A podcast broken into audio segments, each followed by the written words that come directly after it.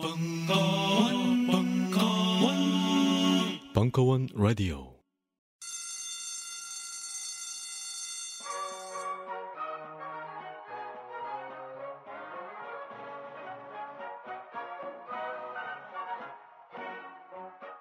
오늘도 힘차게 매일매일 활기찬 당신의 아침을 책임질 손안의 킹스베리 중세 왕과 귀족들만 먹었다는 아로니아와 함께 발기찬 하루를 시작하십시오 100% 폴란드산 아로니아 열매 농축 과즙 평산 네이처 아로니아 친 가사 노동과 학업, 직장 스트레스로 지친 가족을 위한 최고의 선물. 한국에서 구라파의 맛과 향을 덤으로 느낄 수 있습니다. 우리 가족의 건강은 아로니아가 챙겨줘요. 100% 폴란드산 아로니아 열매 농축 과즙. 평산네이처 아로니아 친 보다 자세한 사항은 딴지마켓에서 확인하실 수 있습니다. 안녕하세요. 딴지마켓 조립 PC 판매 책임자 이경식입니다. 요즘 딴지에 걸려 있는 재산이 때문에 나름 유명이 되었는데요. 직접 용산 매장으로 찾아오시는 분들은 먼저 알아봐 주시고 배달을 갈 때에도 제 얼굴 보고 바로 열어 주시더라고요. 요즘 저의 가장 큰 고민이 바로 이겁니다. 저도 사실 용산 용팔이었거든요. 파리를 날리다가도 호구 손님 하나 잡아서 눈탱이 치는 그 맛, 그 짜릿한 맛에 용팔이 짓을 하는 건데 제가 요즘 그걸 못 하고 있습니다. 정말 아주 그냥 돌아버리겠다니까요. 그래서 결심했습니다. 이왕 이렇게 된 거 정말 정직하게 장사하자. 아니 정확히는 정직하게 장사할 수밖에 없습니다. 다 알아보시는데 말이죠. 은하계에서 가장 정직하고 가장 AS가 믿을 만한 조립 PC 전문 업체 컴스테이션의 졸라 유명한 이경식이었습니다. 이왕 이렇게 된 거 아예 제 휴대폰도 밝혀버리겠습니다. 011-892-5568 전화 주십시오. 제가 직접 받습니다. 감사합니다. 저희 컴스테이션은 조용한 형제들과 함께합니다. 영화 나홀로 집의 한 장면을 기억하십니까? 어린 주인공이 목욕 후 어떤 화장품을 바르고 비명을 지르는 장면인데요. 이때 썼던 제품에 유해 화학 성분이 들어 있었다고 밝혀져 논란이 되고 있습니다. 문제의 영화 나홀로 집에 당시의 소품 담당자를 만나봤습니다. 후회되죠. 뭐 그때는 제작비 아끼려고 어쩔 수 없었어요. 나중에 아역 배우가 막 울면서 그러더라고요. 100% 자연 유래 성분으로 준비하는 게 기본 아니냐고. 제작비를 아껴야 했다는 소품 담당자에게 신생아부터 사용할 수 있는 딴지마켓의 빅그린 베이비 4종 세트를 보여줘봤습니다. 어머 웬일이야. 정말 이 가격에 판다고요? 말도 안 돼. 이건 단순히 자연 유래 성분으로만 만든 수준이 아닌데요? 게다가 샴푸 and body wash에 샤워 오일에 로션하고 마사지 오일까지. 어, 왜 이제야 나왔지? 미리 알았으면 다른 제품 안 썼겠죠. 조카 선물로도 좋겠네요. 신생아부터 어린이들까지 사용하는 제품이라면 이제 식물 성분과 자연 성분은 기본이 된 것 같습니다. 더불어 피부 보호막을 pH 5.5로 건강하게 지켜주는 약산성의 빅그린 베이비 4종 세트 출시는 아이들의 피부 건강에 긍정적인 영향을 미칠 것으로 보여 세계인의 이목을 집중시키고 있습니다. 근데요, 이 딴지 마켓에서 비그린 샤워 오일 정품 이벤트도 진행 중이래요. pH 밸런스와 body moisture 샤워 오일 각 100개씩을 배송비만 받고 보내주는 파격적인 행사라네요. 서두르지 않으면 저처럼 후회하실 거예요.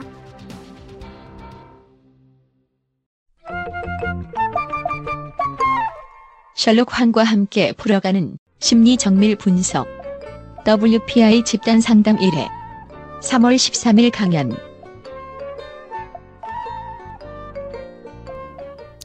안녕하세요 김호준입니다.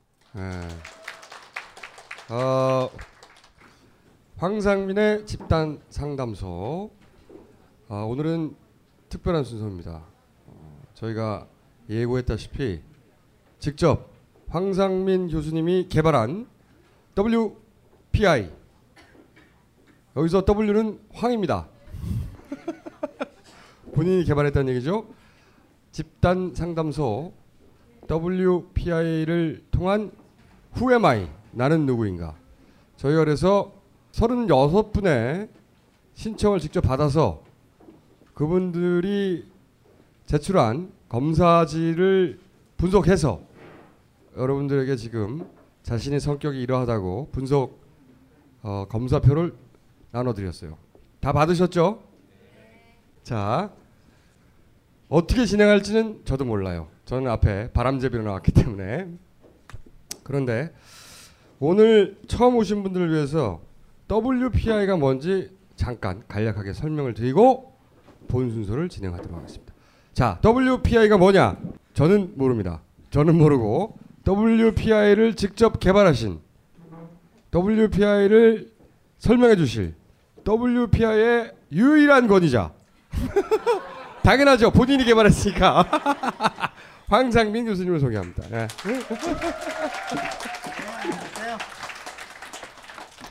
자, 지난 시간에 참석하셨거나 방송을 보신 분들은 WPI가 뭔지 알겠지만 모르신 분들을 위해서 WPI를 간략하게 설명드리기 위해서 자료 화면이 자료 화면이 이거예요? 네.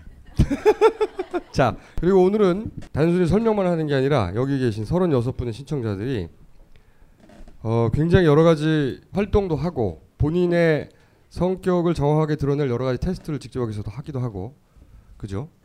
그리고 뭐 발표도 하고 뭐 많더라고 준비한 사정 내용들이. 자, 먼저 WPI가 뭔지 무려 하버드 대학교 심리학과를 우수한 성적으로 졸업하신 황상민 교수님의 WPI가 뭔지를 설명을 들어보시겠습니까? 안녕하세요. 네. 근데 사실 지금 이 김청수가 WPR을 설명하라고 그러니까 이거는 설명한다고 될 문제가 아니에요. 이미 여러분들은 다 여러분들의 성격을 분석한 자료를 가지고 계시죠? 예. 근데 그거를 다시 원래 봉투에 다 집어넣으세요. 예. 다 정리해서 넣으세요. 아니 그 설명을 하자는 이유는 네. 여기 계신 분들을 위해서가 아니라 방송으로 보실 분들을 위해서. 걱정하지 마세요. 걱정하지 마세요.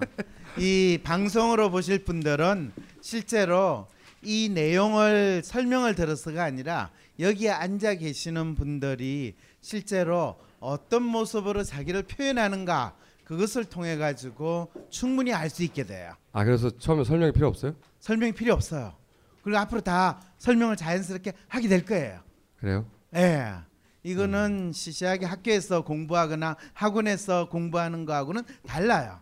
그러면 예. 뒷이야기를 잠깐 들어보죠. 이 WPI는 언제 개발하신 겁니까? 어, 개발된 게 한 10년 넘었네요. 그동안 몇 명이나 이 WPI 검사를 받았습니까? 어, 검사를 개인적으로 저한테 받은 사람은 한 몇백 명 되고요. 집단으로 이렇게 받은 사람은 몇 천 명이 충분히 넘고 거의 몇만 명 수준이지 않을까 생각을 하네요. 기억은 다 못해요. 네. 아직 이 검사가 시중에 제대로 알려지지 않았다고 하는 어, 시중에 이게 제대로 알려지기가 힘든 게 개인적으로 상담을 하면 되게 이런 이야기를 밝히긴 좀 그렇지만은 적어도 50만 원에서 100만 원 정도는 내야 돼요. 아 교수님한테 예. 직접 검사를 받고 개인적으로 1대1로 설명을 들으려면, 설명을 들으려면 보통 한 100만 원 내야 돼요. 100만 원. 네. 아 근데 아니 그런 사람이 얼굴 표정이 그런 사람이 있어요? 제 말이 예. 그런 사람이 몇백 명이나 있었단 말입니까? 아 몇백 명이 있다 그러면 지금 국세청에서 또 세무조사 안 그래도 털렸는데 또 넣으면 곤란한데 어. 그 많아요. 내가 시간이 없어서 못 해줄 정도로 많아요. 10년 전에 개발하셨고. 네. 어. 그리고 그거를 사실은 근데 왜 굳이 여러 가지 성격 테스트가 있는데 본인은 직접 개발하셨어요? 어, 그거 좋은 질문이에요. 네. 훌륭해요. 예. 사실은 우리나라 사람들한테 성격 검사, 성격이 내 성격이 어떤가 이런 거에 대한 상당히 많은 궁금함이 있는데 일반적으로 가장 많은 사람들한테 알려진 성격 검사가 MBTI예요. MBTI는 보통 대학에서 학생 생활 상담소 뭐 이런 데 가면 공짜로 해줘요. 근데 MBTI가 만들어진 게 지금으로부터 거의 한 7, 80년이 전이었는데 그거 만들어지고 나서 첫 번째는 그게 언제 만들어졌는지 알겠는데 누가 만든 거죠? MBTI의 약자가 멜버 브룩스 테스트 뭐 어쩌고 저쩌고 하는 그거예요. 사람 이름이에요? 예, 마이어 브룩인데 마이어는 엄마 이름이고 브룩은 딸 이름인데 내가 정확히 지금 발음을 못 하고 있는데 하버드 나오신 거 맞아요? 이게 영어가 아니고 아니에요? 이 독일 계통 사람이에요. 처음에 이게 한 20년 전에 처음에 이 검사를 접했을 때 아, 나도 그때 이제 이 성격에 대해 관심이 많고 이제 탐색을 하는데 사람들한테 가장 많이 사용되는 성격 검사가 어떤 게 있을까 봤을 때 이제 MBTI를 많이 사람들이 언급을 해요.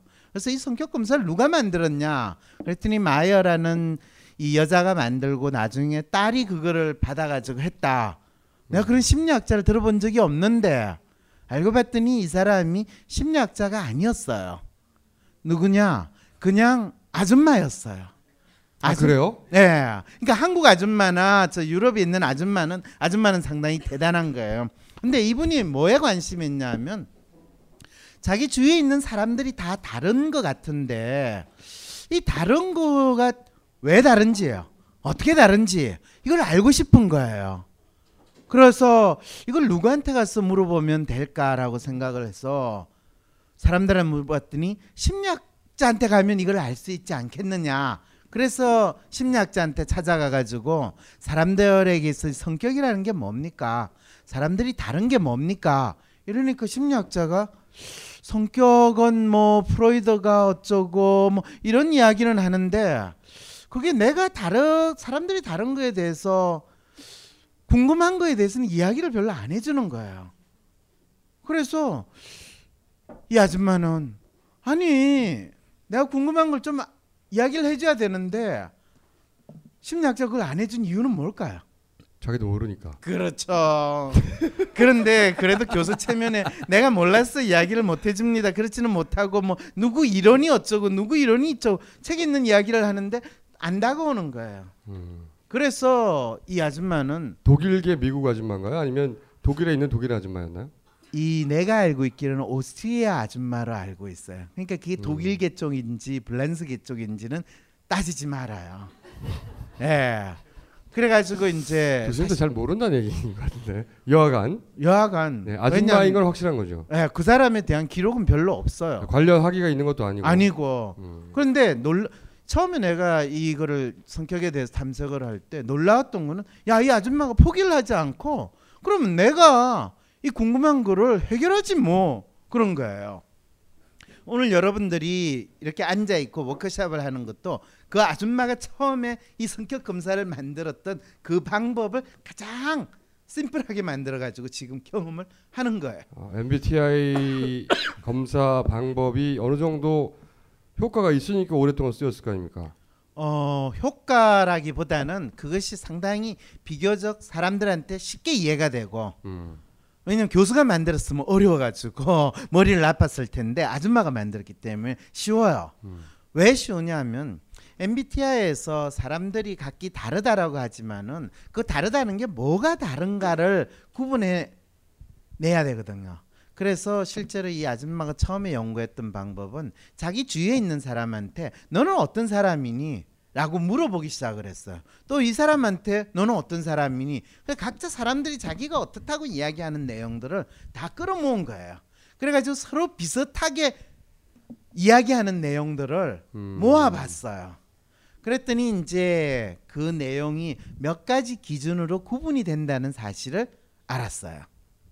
그래서 그게 되게 우리가 이야기하면 외향적이다, 내성적이다, 뭐 이런 걸 가지고 한다든지, 그 다음에 이- 이 사람이 상당히 이 직관적이다라든지 또는 감성적이다라든지 또는 상당히 논리적이고 사고 중심이다라든지 아니면 주로 감으로 잘 때린다든지 또는 상당히 일을 잘 벌리는 스타일이다 또는 상당히 꼼꼼하게 챙긴다 뭐 이런 식의 기준으로 가지고 구분을 해요. 그걸 이제 이게 실제로는 그러면 그 기준을 어떻게 잡았습니까라고 할 때 일반적으로 이 아줌마도 뭔가 좀 있어 보이는 이야기를 해야 되니까 그냥 무조건 비슷한 사람들 특성들을 모았다라고 이야기를 하면 조금 그러니까 이제 뭐라고 이야기했냐면 아 내가 이렇게 특성들을 분류한 건 융의 이론을 가지고 이 특성을 분류를 했다. 음. 그래서 융이 실제로 인간이 가지고 있는 특성의 네 가지 기준이라는 걸 네 가지 기준을 사용을 했어요. 그래서 그 기준으로 가지고 구분을 했다. 그리고 그 네 가지 기준이 두 개의 축으로 돼 가지고 구분이 되면 사람들한테는 4 곱하기 4 해가지고 16가지의 유형이 나와요. 아하. 그러니까 아줌마가 처음에는 전문 지식 없이 시작해서 혼자 공부하면서 그렇죠. 이론을 좀 끌어들이고 그렇죠. 주먹구구로 하긴 했지만 분류도 좀 그럴듯하게 하고 했죠. 그리고 그거를 음. 다시 딸이 이어받아 가지고 했는데 한 가지 중요한 거는 그거를 실제로 일반 뭐 조직이나 회사나 학교에서 사람들이 서로 성향이 비슷한 게 뭘 뜻하느냐 하면 그 사람이 뭘 중요하게 생각하느냐 또 일을 하는 방식이나 의사소통을 하는 방식 이런 게 달라요. 어떤 사람은 하나하나 이 따져가지고 뭐 이야기를 나누는데 어떤 사람은 에이 됐잖아 그냥 해 이런 사람이 있다든지 저네요. 예. 그런데 하나하나 따지는 사람이 그냥 됐잖아 가 뭐 이렇게 이야기하는 사람을 보면 얼마나 한심하겠어요. 그렇죠. 그런데 저희 직원들이 저를 그렇게 봅니다. 그렇죠 알아요. 한심하게. 예. 그런데 또 나름대로 감으로 딱 때리는 사람은 그거 따지고 있는 애들이 참 깝깝하고 쟤는 왜 저래 사나 이 생각이 들거든요. 그럼 그 두 사람들 같이 일을 하게 시키면 서로 싸워요. 네가 올린 내가 올린 저 나쁜 녀석 저 멍청한 녀석 일이 안 돼. 그렇지만은 또 장점도 있어요. 이제 이런 것들을 조직에서 서로 맞니 틀리니 싸우거나 갈등이 있거나 또는 심지어는 부모가 자식을 키울 때도 마찬가지예요. 근데 부모도 상당히 꼼꼼한 부모인데 아이가 이런 아들이 있다. 그럼 돌아버리는 거겠죠, 그죠? 근데 저희 아버지. 이게- 예. 이게 이제 또 이 부모가 상당히 특히 아버지는 나는 내가 갈 길을 가련다. 난 자유롭게 지내고 싶어. 그러면 자식 입장에서는 우리 아버지 내한테 해주는 게 뭐야? 뭐 이런 생각이 있을 수도 있고. 그래서 이제 인간관계에서 사실 우리가 상당히 궁금하거나 또는 갈등이 있을 때 그것이 단순히 저 사람이 옳다 그러다의 문제가 아니라 어쩌면 우리가 다른 스타일로 세상을 바라보고 일을 하고 또 뭐 결혼하는 거 여기에 오늘 이 어떤 분은 누구가 내 남자친구고 여자친구인데 우리는 궁합이 맞아요. 뭐 이런 질문도 했어요. 근데 궁합이라는 것 자체가 내가 이 사람하고 같이 충분히 잘 지낼 만한가? 아이 궁합은 밤일인데 그거는 성격 검사에 나와요. 많은 사람들은 처음 그걸 생각해요. 그런데 아시잖아요, 그죠? 밤일을 해가지고 좋아하지만 그게 오래 가지는 않아요. 매일 할 수는 없는 거잖아요. 매일 해요? 네. 그래서 실제로 case by case죠. 네, case by case인데 실제로 내가 저 사람하고 오랫동안 시간을 보내는 거는 그 사람이 가지고 있는 뭐 보통 우리가 성격이라고 이야기하는 실제로 한국 사람들 중에서 이혼하는 이유를 물어봤을 때 가장 많은 비율 거의 4, 50%의 사람들이 성격 차라고 이야기를 해요.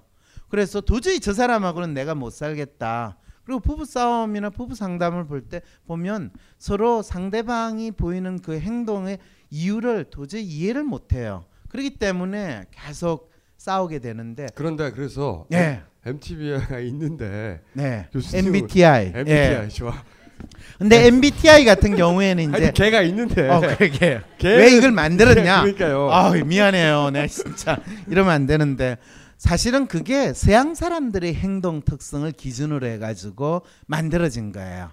서양 사람들은 우리와는 달리 상당히 개인주의적인 각각의 사람들이 자기 성향이나 자기 개인주의적인 특성을 나타내고 그 특성이 어떻게 표현되는가를 상당히 중요시 여겨요. 그러다 보니까 그 MBTI의 유형을 각각의 특성으로 구분을 해요. MBTI는 뭐 예를 INTJ다. 그러면 내가 내향성이고 상당히 사고형이고 뭐 그다음에 직관적이고 그다음에 상당히 판단 성향이 높다 뭐 이런 식으로 됐을 때 그래서 어떻다고 이런 문제가 발생을 해요. 그럴 때 INTJ는 교수를 하면 괜찮긴 한데 뭐 사업을 하기에는 조금 힘들고 뭐 이런 이야기도 되는데 그게 잘 안 다가와요. 그리고 이게 내가 가지고 있는 문제에 어떻게 결합되는지에 대해서 설명을 하는 거는 이런 특성이 있다고 하면 이 사람은 어떤 사람입니까? 하면 키가 1m 70이고요. 몸무게가 55kg고요. 아니다. 몸무게가 1m 70인데 몸무게가 89kg고요. 그다음에 뭐 특별히 할 이야기가 없다. 이렇게 되면 키가 1m 70인데 몸무게가 89kg면 우리는 무슨 이야기를 할 수 있어요, 그 사람한테? 예? 뭐라고요? 비만이다. 그렇죠. 훌륭해요. 교수님 말이죠. 질문을 할 때 표정을 보면 뭘 무슨 답을 요구하는지 예상하기가 힘들어요. 아 예상은 힘들어요. 훌륭하게 답변하셨잖아요. 그럴 때 비만이다는 사람은 그냥 키나 몸무게 몰라도 딱 보면 비만인 것 같으니까 너 살 빼라는 이야기 정도는 할 수 있는 거죠. 그런데 MBTI에서 너는 뭐 INTJ다, ENTP다 이 성향을 툭 보고 너는 이런 게 좋겠다라고 이야기해 주기가 쉽지가 않아요. 그래서 성격 검사를 한다 하더라도 내가 살아가는데 이게 무슨 의미가 있는지를 잘 이야기가 안 되는 거예요. 그게 그래서 뭐- 한국 상황에 맞게 그렇죠. 한국 사람들은 대체 뭐가 고민을 하고 있고 그 다음에 한국 사람들이 살아가기 위해서 그 성격이 뭐를 이야기를 해주는가 이거를 찾아봤어요. 저보다 뛰어나신 분들이 많이 있을 테니까 필식을 만들었을 것이다 생각해서 뒤져봤어요. 아무도 없었구나. 없었어요. 와, 그걸 발견하는 순간, 이야, 신난다. 내가 만들 수가 있겠구나. 누군가가 있었으면 상당히 살기가 힘들었을 거거든요.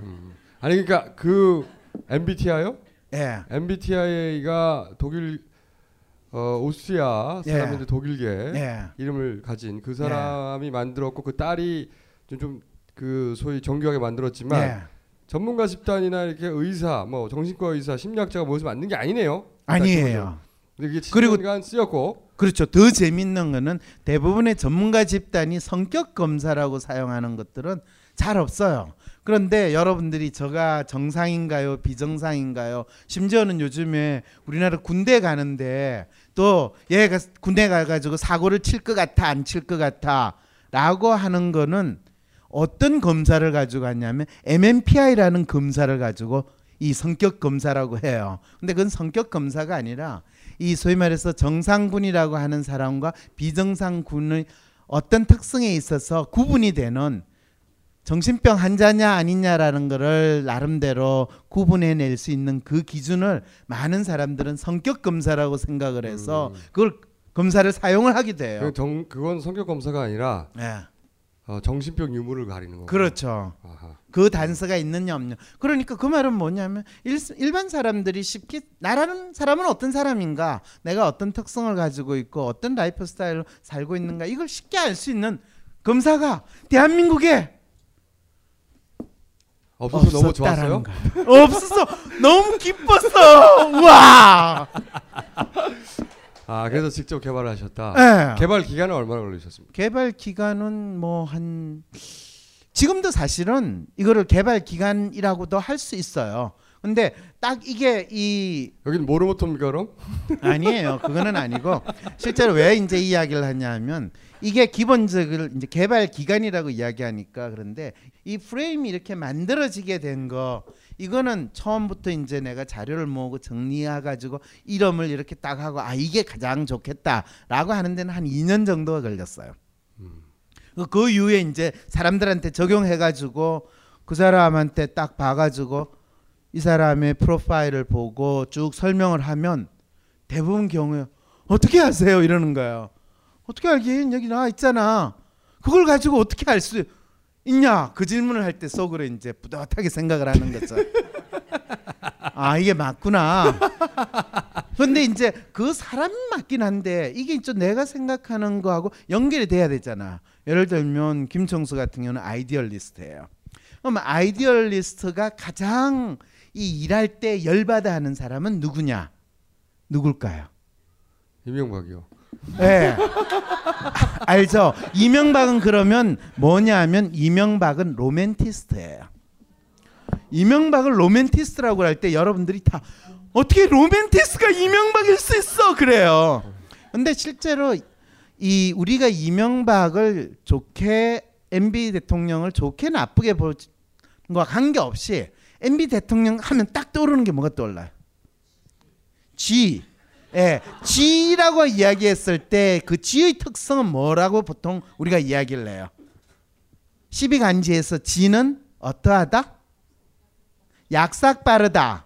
좋게 좀 이야기합시다. 꾀가 많다. 그거를 그냥 일반적인 용어로 표현하면 잔머리의 대가라고 그래요. 로맨티스트는 나름대로 그런 잔머리를 좀 굴릴 줄 알아요.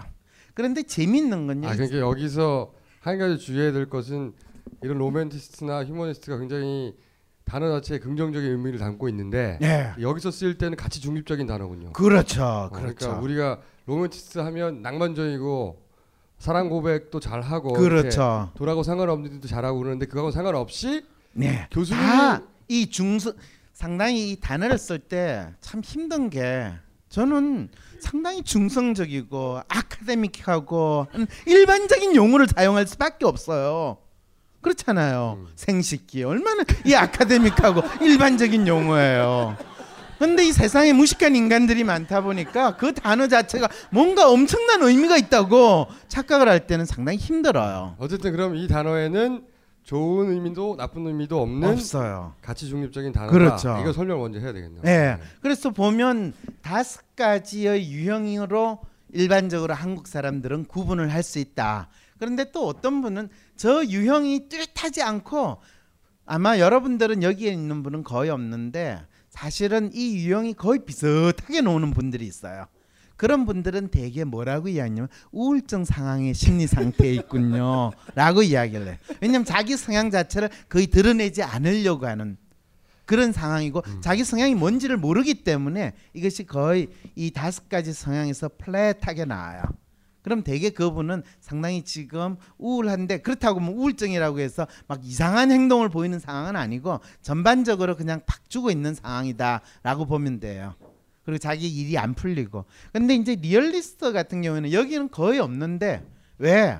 리얼리스트 분의 입장에서 여기 와가지고 자기가 분석을 받고 싶은 생각은 있지만은 일단 그걸 왜 받아야 되는지 모르는 거예요.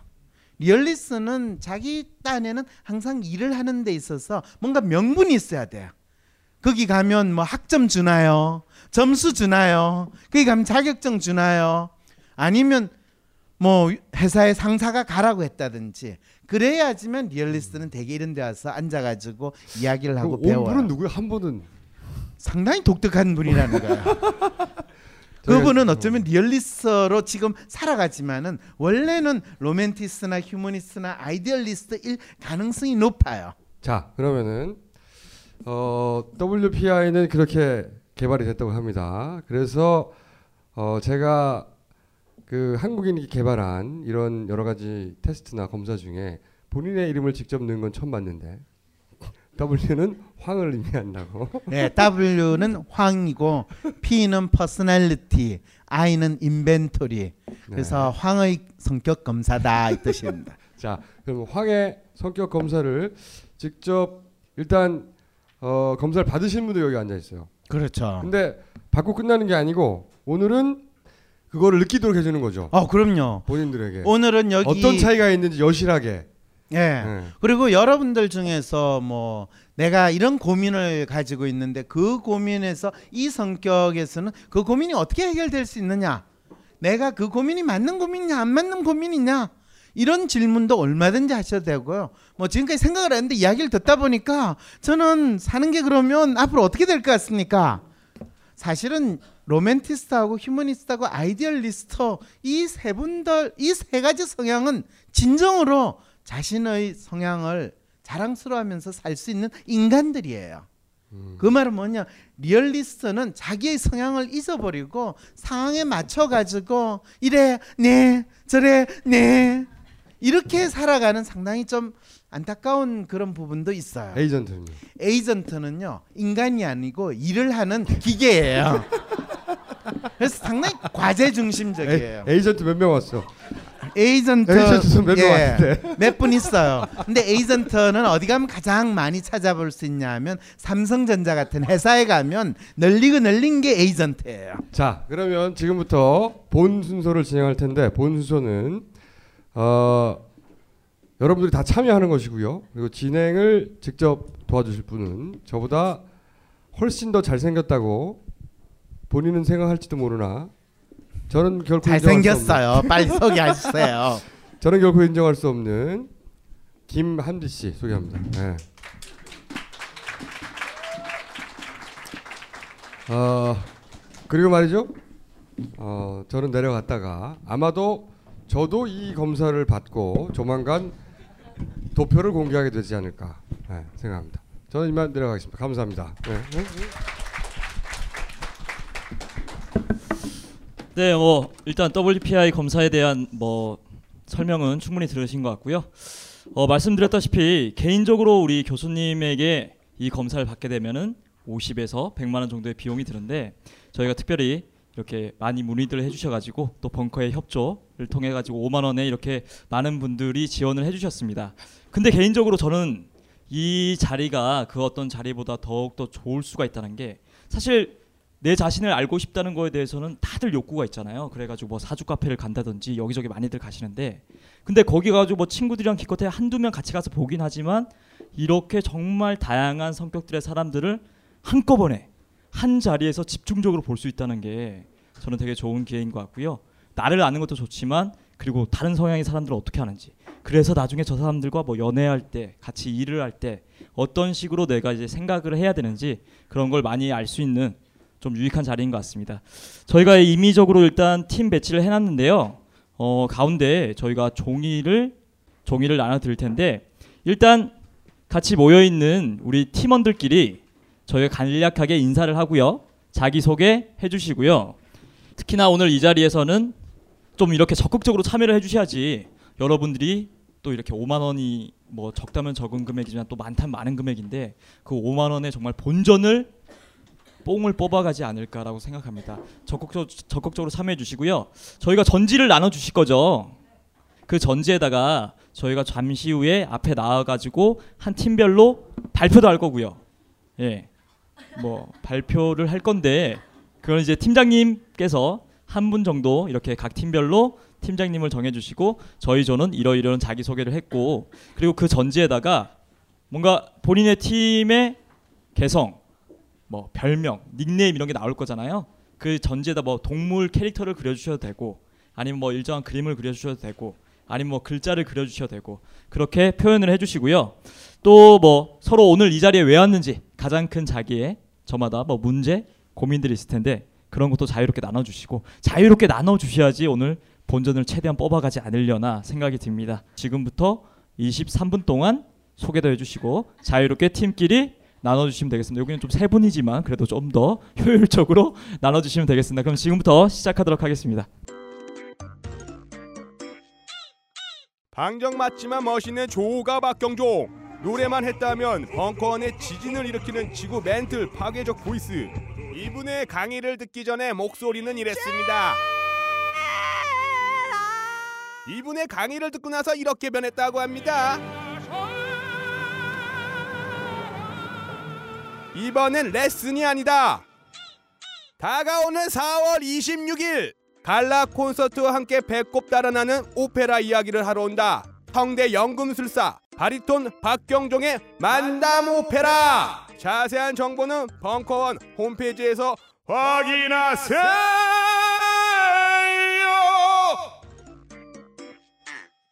벙커원 멤버십 회원들에게 띄우는 희소식. 멤버십 회원들만을 위한 단편 동영상 서비스. 올해를 벙커인 자력갱생의 해로 선포하고 너님의 자산 증진을 위한 기술을 전파한다. 여자 혼자 차정비하기, 남자 혼자 집에서 회뜨기 등 집구석에서 모든 걸 해결할 수 있게 해주는 벙커원 자력갱생 프로젝트 벙커원 홈페이지에서 확인해 보세요. 네, 그, 어, 그러면 2부 순서 본격적으로 시작해 보도록 하겠습니다. 지금 이제 여러분들 그 앉아 있는 거에 대해서 조금 궁금해 하실 분들 있으실 텐데요. 여러분들이 응답해준 사실은 그 이 WPI를 분석한 결과에 따라서 여기서 다 앉아 계신다는 거 아시죠, 그죠? 그러면 여기에 이제 WPI를 통해 가지고 나는 어떤 유형의 성격일까라고 했을 때 여기에 보면 다섯 가지 유형인데 아까도 얘기했지만 리얼리스트 분들은 거의 여기 없다고 그랬고요. 그 다음에 있는 게 이제 로맨티스트, 휴머니스트, 아이디얼리스트, 에이전트인데 아마 각각 여러분들이 이야기를 나누면서 우리 지금 팀에 있는 사람은 어떤 느낌일까라는 느낌이 오셨죠? 느낌이 오신 쪽 그쪽이에요? 그쪽은 뭔 것 같아요? 거울 보는 것 같아요. 네, 상당히 확실히 알았다라는 이야기네요. 예, 그 다음에 또 조금 알 것 같아요. 예. 자, 그러면 아무래도 이쪽에 가장 뚜렷하게 이야기하시는 분 한번 나와서 이야기를 해보시겠어요? 어, 일단은 저희는 휴머니스트고요. 어, 저희는 가장 중요한 게 제일 빨리 친해진 것 같아요. 제일 빨리 친해져서 서로에 대해서 얘기를 자연스럽게 많이 했던 것 같고요. 일단은 공통점이 사주를 좋아해요. 여섯 명 다. 사주를 너무 좋아하고 인간관계에 대해서 굉장히 그런 어떤 관계를 굉장히 중요시한다는 걸 알았어요. 그리고 극 여기 나오 보이시는 극과 극 그러니까 뭐 좋, 좋고 싫음이 분명하지만 그렇다고 다 뭐 이렇게 좋은 사람은 너무 좋고 나쁜 사람하고도 그 나쁘지만 뭐 내가 별로 좋아하진 않지만 그래도 나쁘게 지내고 싶어 하진 않는다는 거. 예, 보통 이런 분들을 오지랖이 넓다 이렇게 이야기를 해요. 예. 음 그리고 몰입도가 좀 있어서 몰입도가 있는 반면에 또 이렇게 관심사가 자주 바뀐다는 거. 관심사가 되게 자주 바뀌는 편이었어요 여섯 명 다 그죠. 그리고 이 말은 이 팀에 있는 사람들은 내가 몰입도가 있고 뭔가 집중하는 사람이다라고 믿고 싶어하는 마음이 크다는 거예요. 그래서 재밌는 거는 이 휴머니스트 성향의 분들은 일단은 다른 사람에 대한 관심은 참 많아요. 그리고 의욕도 비교적 많고요. 근데 재밌는 거는 좀 보기에 따라서 덜렁댈 가능성이 높아요. 그래서 꼼꼼하게 챙기는 거에 대해서 뭔가 모르게 조금 뭔가 이 떨어뜨린다든지 깜빡 잊는다든지 그러니까 그거를 더 멋있게 관심사가 바뀌어요. 이렇게 표현을 하는 분들이 되는 거죠. 어 그리고 중요한 건 이제 그 짧은 시간이었지만 다 같이 나가서 뭐 어떻게 한 잔? 뭐 이런- 분위기도 됐었고요. 그렇죠. 네. 예. 일단 모였으니까 예. 하루를 만나도 10년을 만난 것 같은 느낌 확 가져요. 네, 예. 그리고 사주를 좋아해서 뭐 다음에 시간 맞춰서 어디 잘 보는 데 가서 한번 봐보자 이런 얘기도 네. 나왔고요. 아니 남자분들도 네. 계신데 남자분들도 사주 좋아하세요? 보... 아 몰아가고 있어요. 예, 휴머니스트 분은 분위기에 따라서 몰아가는 것도 있어요. 거기에서 아닌데요 하면 한 대 얻어맞아요. 그래서 그냥 쫓아갈 텐데 재밌는 거는 남자분들보다 여성분들이 훨씬 더 주도적인 그런 모습을 보인 것 같네요. 네, 네, 네. 네. 아니 근데 이렇게 일곱 개 팀을 살펴보면은 어떻게 보면 이 팀이 가장 활발했는데 꼭 휴머니스트라고 해가지고 뭐 적극적이고 약간 뭐 소극적이고 이런 성향의 차이가 있나요? 뭐 꼭 그런 차이는 없는데요. 휴머니스트 모인 동네는 좀 시끄러워요. 예.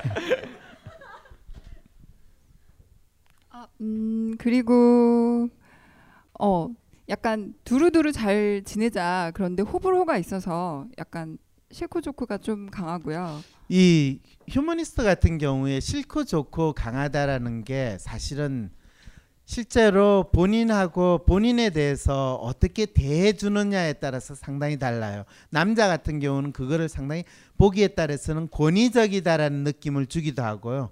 또 딱 만나면 일단은 내가 너보다 윈지 아래인지 이 구분이 확실해요. 그래서 형님 동생 하는 그 관계를 짓는 것도 상당히 중요하게 생각하고 그래서 그게 분명해지면 괜찮은데 뭐 내가 보기엔 동생 뻘인데 얘가 조금 나한테 형 노릇을 하려고 하는 듯한 모습을 보이거나 이런 거에 대해서는 상당히 불쾌하다고 생각하고 버릇이 없다라고 생각하는 그런 경향이 있어요. 근데 이분들 같은 경우에는 휴머니스트 중에서도 조금은 자유로 웠고 어떤 규범이라든지 틀에서는 조금 자유로운 성향의 분이 바로 이 팀에 있어요. 그래서 보기에 따라서는 약간 천방지축이다라는 느낌을 주기도 해요.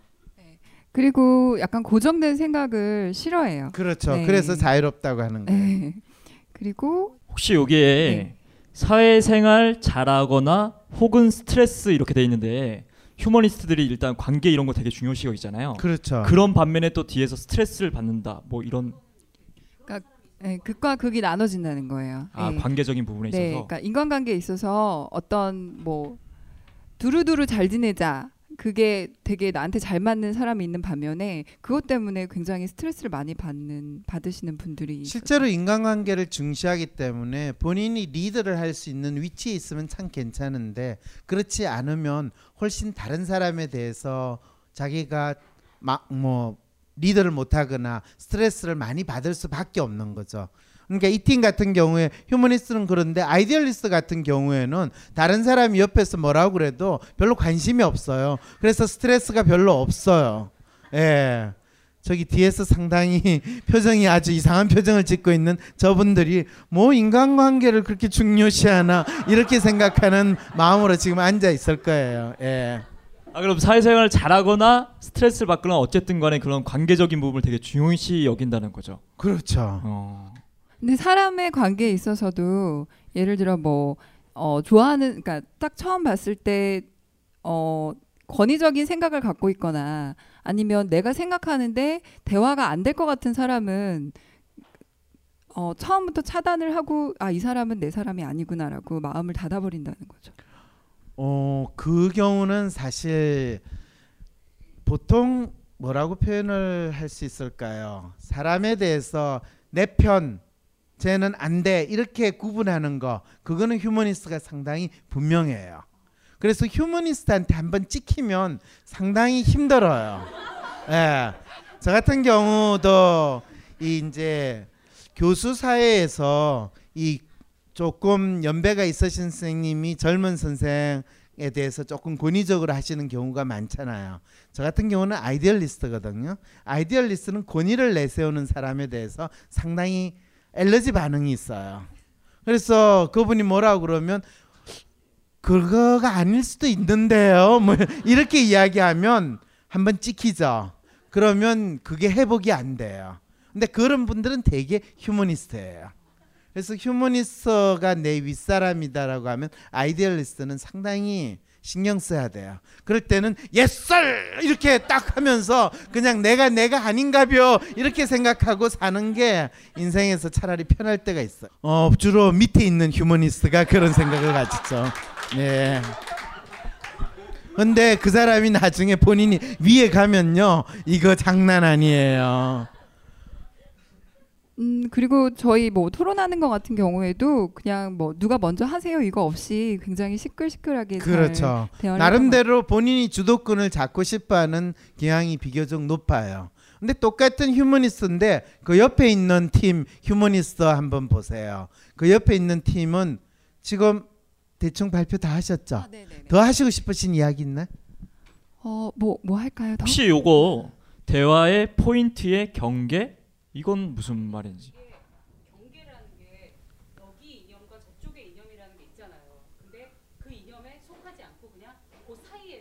아 중간에서 어디에도 속하지 않고 예.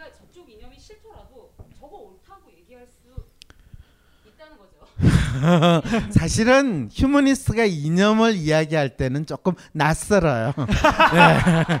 휴머니스트는 그냥 내하고 같이 있는 사람이 누구냐면 오늘은 진보를 할 수 있고 예. 그렇죠. 가치관, 예.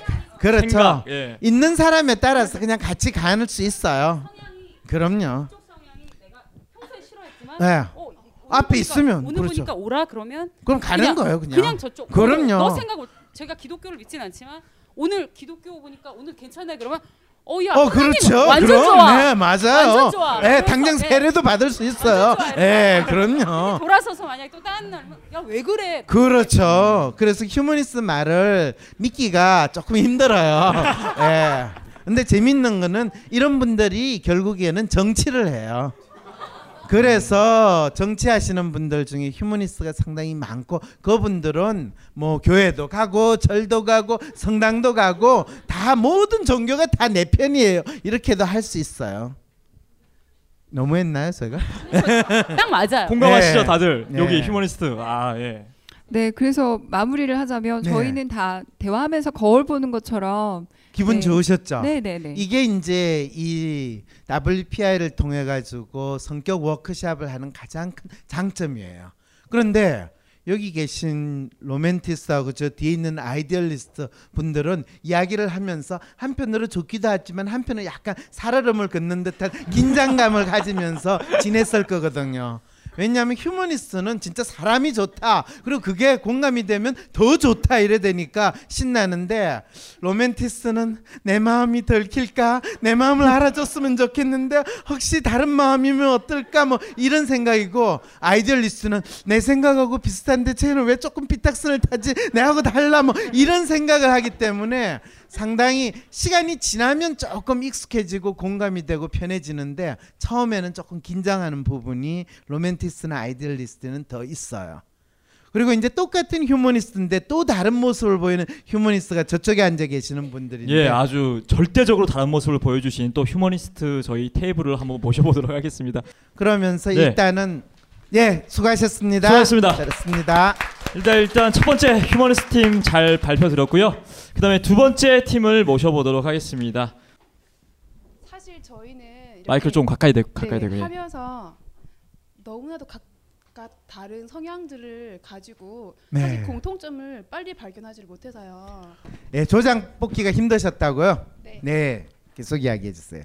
다들 너무 이런 거에 익숙하지 않고 되게 네. 부담을 가지시는 그렇죠. 네, 그래서 네, 어렵게 네, 어렵게. 발표를 예. 하는 거고요. 그리고 음, 네, 그래도 크게 저희가 키워드를 생각해 봤을 땐 기본적으로 심리에 되게 관심이 많고요. 네. 그 유, 유일하게 저희가 공통적으로 얘기를 나눴던 부분이 예, 심리 부분이에요. 네, 진짜 힘드셨군요. 야, 공통점을 찾는 예. 게. 네. 네, 그다음에 또요. 네, 그리고 네 일단 저랑 저기 계시는 분이 네. 휴머니스트인데 네. 저희 이제 두 분- 저희 두 사람 공통적으로는 네. 제가 생각하기엔 이 관계가 네. 저희도 이제 기본적으로 똑같이 이 되게 많이 좋아하고 네. 한편으로 또 스트레스 받고 그런 그런 것 같은데 그러니까 다른 분 같은 경우에는 이제 다른 사람이 다른 사람 위해서 제가 이렇게 평가를 받고 인정받는 부분에 대해서 이게 좋기도 하고 그만큼 또 스트레스도 받으시기도 하고 중요하다. 그렇죠. 예. 그 네. 부분이 가장 삶에 있어서 중요한 그렇죠. 다른 사람한테 내가 어떻게 보일까라는 부분에 있어서 상당히 가오를 중시한다라고 이야기를 하세요. 네. 저도 되게 관계 저는 이제 인간적인 관계를 맺- 맺음에 제가 저는 고민스럽다고 생각을 했는데 네. 이분 말씀을 들으면서 어 저도 좀 이런 부분이 있구나라고 좀 공감은 네. 되더라고요. 네.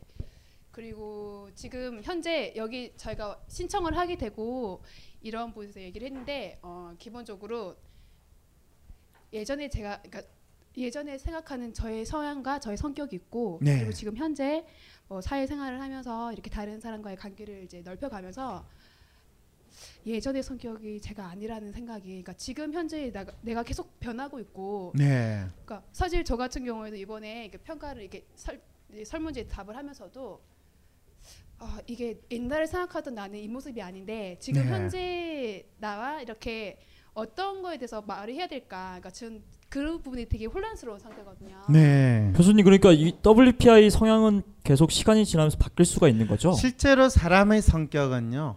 그 사람이 나름대로 어떤 비교적 안정적으로 가는 기질적인 특성이 있어요.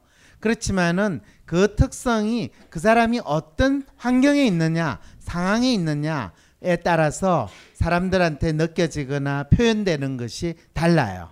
우리가 보통 기후 뭐 온도에 따라서 기후에 따라서 옷을 다르게 입으면서 자기를 나타내는 것과 마찬가지로 똑같은 휴머니스트 성향의 사람이라도 실제로 본인이 상황이 좋을 때는 휴머니스트 성향이 훨씬 더 잘 발휘되고 편안하게 발휘가 되는데 또 다른 휴머니스트 지금 이야기하시는 분이 왜 휴머니스트인데 상당히 적극적으로 사람들과의 관계를 표현하기 힘들어하냐 하면 지금 두 번째 휴머니스트 팀은 어떤 거를 중시했냐면 어떤 사회적인 규범이라든지 털 이런 부분에 맞춰야 된다라는 것을 훨씬 더 중요하게 생각을 하세요. 그러다 보니까 이 인간관계에 대한 관심이나 이런 걸 표현하는 것이 조금은 무거워지는 거죠. 그런데 처음에 발표하신 휴머니스트 분들은 실제로 휴머니스트의 성향에서 이 매뉴얼이라는 측면이 상당히 낮아요. 그러니까 비교적 자연스럽게 자기 자신들을 표현할 수 있고 그래도 별로 그게 이상하지 않다고 생각하는데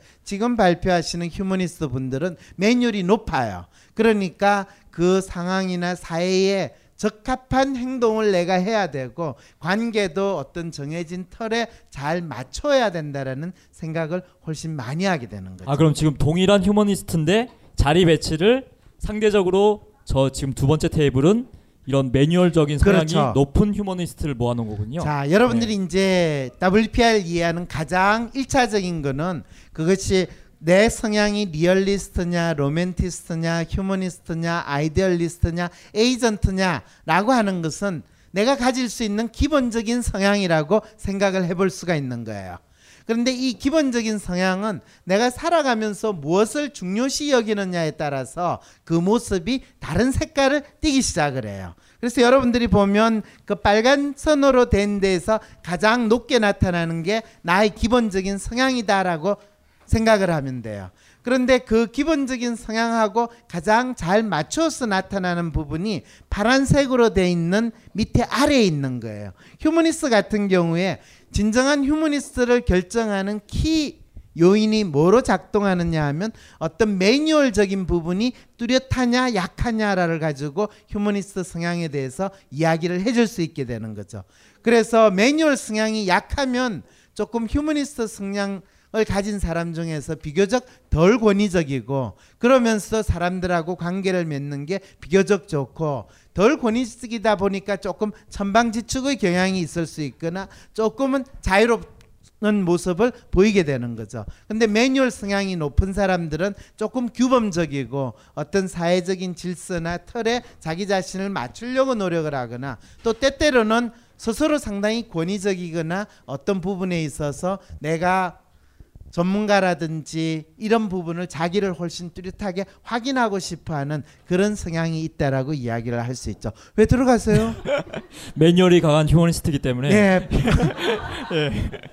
아 그런- 교수님 그리고 네. 지금 저분이 세 분이 이렇게 배치가 됐는데 네. 두 분은 휴머니스트고 네. 그리고 한 분은 지금 여자분은 로맨티스트세요. 네. 근데 약간 조금 저도 옆에서 많이 지켜봤지만 뭔가 이렇게 서로 어려워하는 모습이 좀 그렇죠. 느껴졌거든요. 그랬을 때 이제 휴머니스트 성향이 하고 로맨티스트 성향이나 또는 아이디얼리스트 성향 두 가지 성향이 비교적 비슷하게 높을 수가 있는 경우가 있어요. 그럼 그게 어느 쪽이 맞느냐는 사실은 그때그때 좀 달라요. 그런데 그 두 가지 성향을 다 가지고 있는데 지금 저분 같은 경우 얼굴 표정이나 앉아 있는 자세는 휴머니스트라고 이야기하기는 좀 힘들어요.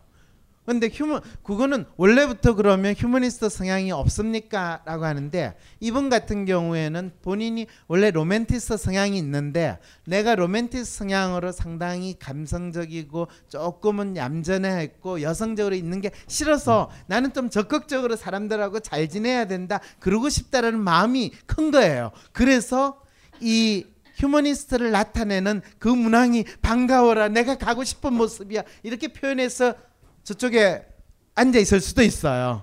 그런데 거기에 가서 앉아 있어 보니까 이게 내 길이 아닌가벼라는 생각을 이제 느끼게 되는 거죠. 그럴 때는 자기하고 가까운 길을 찾아가야 되는 거예요. 그래서 어떤 분이 이거를 한번 검사를 하면 그것이 절대로 안 변합니까? 아니에요. 그때 그 당시에 자기의 심리 상태, 즉 무엇을 간절히 원하거나 또는 어떤 부분에서 자기가 좋아하거나 싫어하는 게 강하게 있을 때는 그 부분의 영향을 어느 정도 받아서 조금은 가 있게 돼요. 때때로는 자기가 원하는 다른 모습의 나 자신을 상상을 할 때 그것이 이 검사에 반영이 되기도 해요. 때때로는 또 자기가 있는 상황 자체가 상당히 힘들고 어려울 때는 실제로 본인의 성향에서 엉뚱한 성향으로 자기를 느끼고 싶어 하는 경향도 있어요. 그런데 어떤 사람들은 그냥 보통 일반적으로 크게 고통스러워하지 않으면서 사는 경우에는 대개는 이게 어느 정도 안정적으로 있는데 어떤 경우에는 이게 완전히 한 6개월마다 들쭉날쭉으로 하는 경우도 그 사람이 있어요. 그런데 그렇게 들쭉날쭉 한다라는 것 자체는 그만큼 이 사람이 심리적으로 불안정하고 또 상당히 많은 어려움을 겪고 있다라는 것을 일차적으로 알 수 있게 되는 거죠.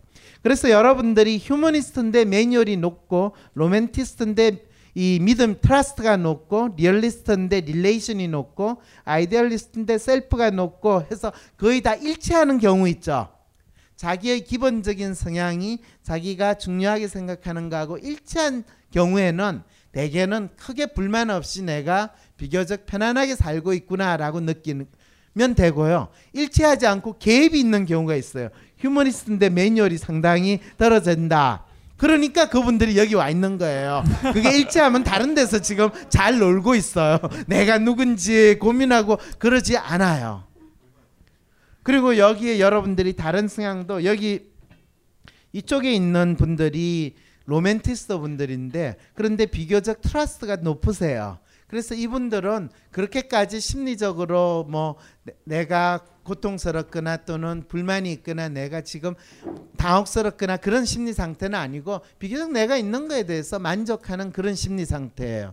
근데 이쪽에 계시는 분들은 갭이 좀 있거든요. 그러니까 불안 수준이 훨씬 높고 내가 지금 충분히 나에 대해서 공감이 될까요 안 될까요 이런 생각들을 얼마든지 가질 수가 있는 부분이 있죠. 그럼 교수님 지금 해주신 네. 말씀이 만약에 휴머니스트라면은 이 매뉴얼이 두 개 동시에 높은 게 약간 평안한 마음의 상태다. 그렇죠. 그렇게 말씀하시는 거죠. 그렇죠. 요게 요게 이렇게 매치를 위치를 이렇게 잡아놓은 이유가 있는 거네요. 그렇죠. 근데 역시나 보는 것처럼 요분은 휴머니 아 뭐야 로- 로맨티스트 로맨티스트예요. 성향이 강한데 trust가 강하고 이분들은 약간 갭이 있으시네요.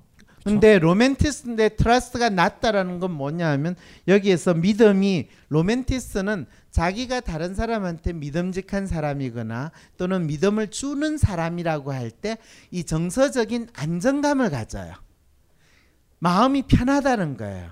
그런데 그것이 없으면 어떻게 하겠어요? 자기가 상당히 감정적으로 예민한데 내가 다른 사람들한테 믿음을 못 주고 시- 있는 상태다 하면 사람들은 어떤 행동을 보이게 될 것 같아요? 짜증을 내고 신경질을 많이 내요. 무슨 말인지 알겠죠? 그래서 불안한 거예요. 아까 말씀하셨던 전형적인 이명박 네, 어, 그 그분이 모습. 신경질을 많이 낼 때는 예. 아마 그런 상황이 벌어지고요. 그분이 상당히 폼을 내고 멋있게 뭐 G20 정상회담을 해준다 이렇게 할 때는 본인이 되게 잘난 줄 아는 그 상황이 될 때는 신경질을 덜 내게 돼 있죠. 근데 사람들이 인정 안 해주니까 그러면 짜증 나죠. 아 그러니까 네. 이제야 이제 저희 로맨티스트라는 게 그분이 로맨티스트라는 게 좀 이해가 됩니다. 아 그렇습니까? 예. 네. 너무 휴머니스트만 이야기를 지금 하니까 혹시 마지막으로 뭐 다 하셨나요? 네 하셨어요. 예. 네 박수 부탁드립니다. 박수 부탁드립니다. 네, 예. 수고하셨습니다. 이제 이 WPI가 가장 좋은 게 여러분들이 실제로 사람들은요 자기 혼자 있을 때는 고민해요 나는 어떤 사람일까 내가 가지고 있는 이 특성이 정상적인가 내가 지금 제대로 살아가는 건가 앞으로 그럼 어떻게 살아가야 될 건가 뭐 이런 고민을 하는데 자기하고 비슷한 사람을 만나게 되면 이제 느낌이 확 와요 근데 그 느낌을 가장 많이 느끼는 사람들이 이 로맨티스트와 아이디얼리스트예요. 로맨티스트는 사실 상당히 예민한 성향의 사람들인데 이 예민한 성향의 사람들을 여러분들이 이 휴머니스트와 비교해서 어떤 차이가 있는지를 한번 경험을 해보시는 게 좋아요. 자, 이쪽은 어느 분이 나와서 네 어떤 분이 황상민의 집단 상담소의 핵심. WPI 자, WPI가 뭐냐? 어, 그 좋은 질문이에요. 훌륭해요. 이 WPI는 언제 개발하신 겁니까? 어, 개발된 게 한 10년 넘었네요. 그의 10여 년에 걸친 인간 심리 탐구와 실제 적용을 통해 개발해낸 성격 및 life 진단 tool. Who am I? 나는 누구인가? 다가오는 5월 23일 19시 30분 심리 분석 워크숍을 실시한다. 놀라워요. 서두르시라. 자세한 사항은 홈페이지 참조.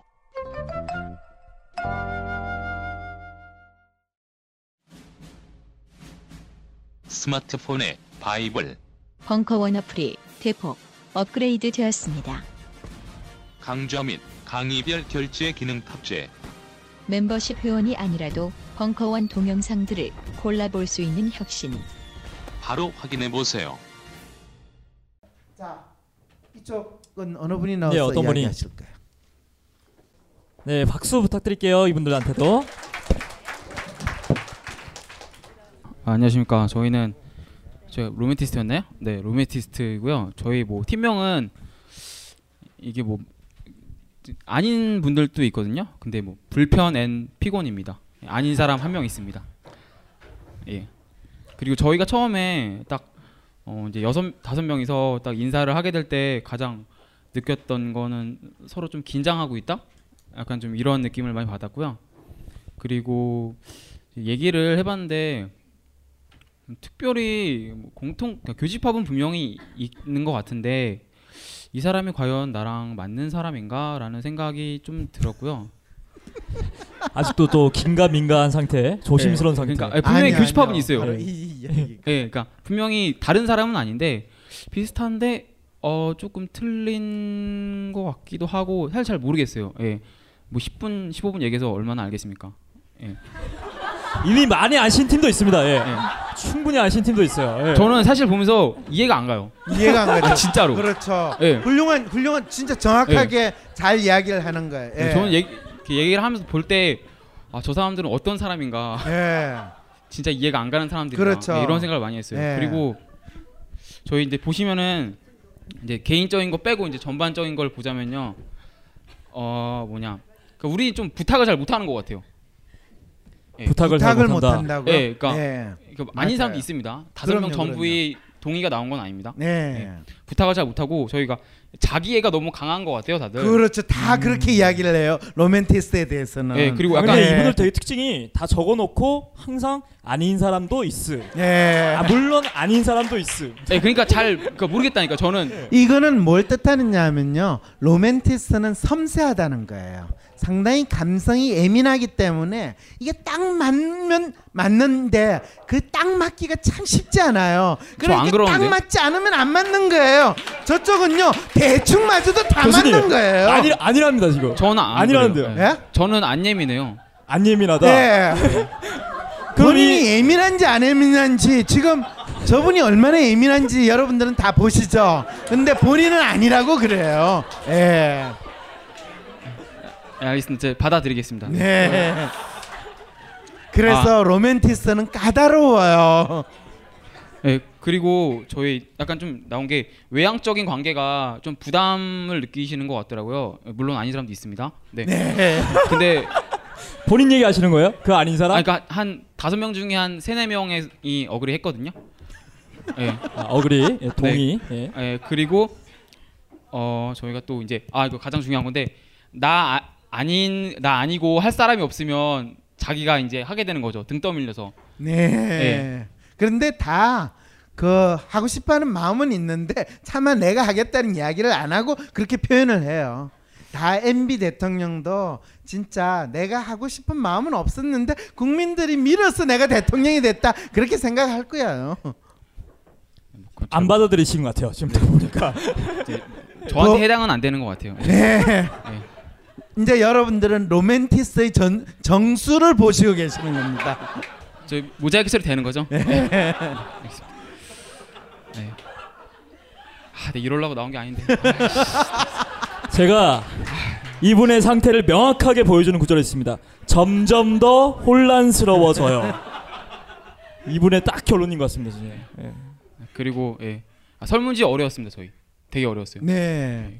그리고 개인적인 거 빼고 어, 아, 또 내가 아닌 것 같다고 생각하는 사람이랑은 거의 안 본다고 말씀 많이 하셨고요. 그리고 우리는 다 로맨티스트가 아닐 거라고 생각했고 아, 저 저런다. 저거는 예외가 없는 거죠. 너무 저거는. 아닌 사람이 없는 거죠. 아, 이게 또 이거 아. 중요한 거 중요한 거. 중요한 거예요. 내가 생각한 나와 사람들이 보는 내가 좀 많이 다른 것 같다고 느꼈던 거. 그럼 본인은 검사하시기 전에 다섯 네. 가지 중에서 어떤 건줄 알았어요? 저요? 예. 전 여기 뭐가 있는지 몰랐죠. 아, 아 예. 훌륭해요, 예. 훌륭해요. 예. 지금 로맨티스트 분의 특성이 어떻다는 게 이제 여러분 감이 오시죠? 예. 실제로 로맨티스트 분들이 여기 있는 여러 성격 유형 중에서 가장 불안 같은 경우를 심하게 느끼고요. 그런데 그 대신에 상당히 정서적으로 예민하신 분들이고 감성적인 걸 중요시 여겨요. 그래서 누군가가 자기의 감정에 공감해주면 너무너무 좋아하고 쉽게 연애에 빠질 수가 있어요. 그런데 그걸 충분히 공감을 해주지 못하면 삐지거나 상당히 저 인간은 내 타입이 아니야 라고 자르기 때문에 연애 문제로 고민을 가장 많이 해요. 그리고 심지어는 연애를 하더라도 자기 남자친구나 여자친구한테 좋은 문자 메시지가 오면 하 좋아했다가 나쁜 문자 메시지가 오면 막 세상이 끝나는 것처럼 힘들어하는 그런 특성이 있어요. 혹시 여자친구는 있으세요? 아니, 없어요. 없어요. 그 사람들의 네. 관심과 시선이 불편하대요. 네. 아저 말씀하신 거 동영상으로 잘 보겠습니다. 네, 그러세요. 아직 안 듣고 계셨구나. 네, 네. 좀안 들리죠? 지금 들리겠어요? 아, 그러게요. 네. 네. 아니, 앞에 나와서 말한다고 생각해 보세요. 들리겠죠? 사실- 이게 지금. 여러분 큰 박수를 부탁드립니다. 로맨티스트 남성이 나와가지고 이렇게 발표를 하는 거는 엄청난 큰 용기를 지금 발휘하시고요. 대단한 일을 지금 하시는 겁니다. 예. 그럼 이건 뭐예요? 13년? 아 이거는 아니에요. 이건 없는 아, 이거 거예요. 아니고. 예. 예. 이거 잘못 쓴 거예요. 자기 나이에 쓴 거예요. 네. 다 한 거 같은데 이제. 다한것 같으세요? 뭐 궁금한 거 없었어요? 아, 그 다른 건 그냥 개인적인 거라서. 개인적인 것도 괜찮아요. 아 그럼 저 위주로 물어봐도 돼요? 네, 그럼요. 아 저는 야, 궁금한 게 내가 어떤 연애를 해야 되는지 결혼 포함 이게 알고 싶고. 네. 내가 어떻게 사는 게 내가 제일 행복한지도 알고 싶거든요. 네. 예. 본인의 성향이 상당히 예민하다는 거는 이제 아시죠? 아니요. 뭐. 네, 이제부터 아세요. 아, 내가 네. 상당히 예민하고 까탈스럽다라는 걸 이제 아셔야 돼요. 네. 그리고 그러면 어떤 사람하고 연애를 할 수 있습니까 하면 나의 예민하고 까탈스러운 걸 잘 받아주는 여성이 좋으세요? 아니면 그 여자도 상당히 예민하고 까탈스러운 게 좋으세요? 좀 잘 받아주는 게 좋은 것 같아요. 그렇겠죠. 네. 그럼 그걸 잘 받아주는 스타일이 여기에서 리얼리스트, 로맨티스트, 휴머니스트, 아이디얼리스트, 에이전트 중에 누가 될 것 같으세요? 휴머니스트라는 휴머니스트. 거 아시겠죠? 예, 뭐, 예, 들어볼게요 이제 앞으로. 예. 아 별로 여기에 본인 스타일이 없으세요? 아, 아, 아, 거예요? 지금 한게 휴머니스트였죠? 예, 아, 예, 그렇죠. 아, 잘 안 들었어요. 제 거 아니라서. 네, 지금 뭐 이제 아시겠죠? 휴머니스트는 본인 감성에만 초점을 두기 때문에 다른 사람들이 어떻게 느끼는데 관심이 일단 없어요. 그러니까 상대방 예 저러신 분이 여자친구면 확실하게 저 진짜 잘하실 수 있는데 아는 아, 사이예요. 아는 사이예요? 아, 둘이 사귀시면 돼요 그러면 네. 오늘 두 두 팀 조인하시면 되겠네요. 끝나고 아, 나서 예. 참으세요. 예, 그런 예. 저희 그런 그래서. 실제로 이제 네? 또 또 뭐? 뭐또 왜? 예, 이거 말하세요. 뭐 자꾸 혼자 하는 게 좋아진대요. 자꾸 혼자 하는 게 좋아진다는 거는 그 네. 로맨티스트가 삐지거나 감성이 상했다는 거예요. 예. 그래서 이분한테는 중요한 게 혼자 하는 게 좋아지는 분한테는 누군가가 내 마음을 읽어주고 내 감정을 좀 수용해 줄 수 있는 사람을 간절히 원한다는 거예요. 그래서 그거를 잘 읽는 제비를 만나면 인생이 아주 힘들어질 수 있으니까요. 내가 어떤 사람한테 혹한다라는 거를 알고 있으면 상당히 연애에 대해서 잘 할 수 있겠죠. 예. 어느 분이세요? 혼자 있, 예. 아니 그러면 지금 내 마음을 내 감정을 충분히 공감해 주는 분이 없으세요? 어떻게 생각하세요, 지금?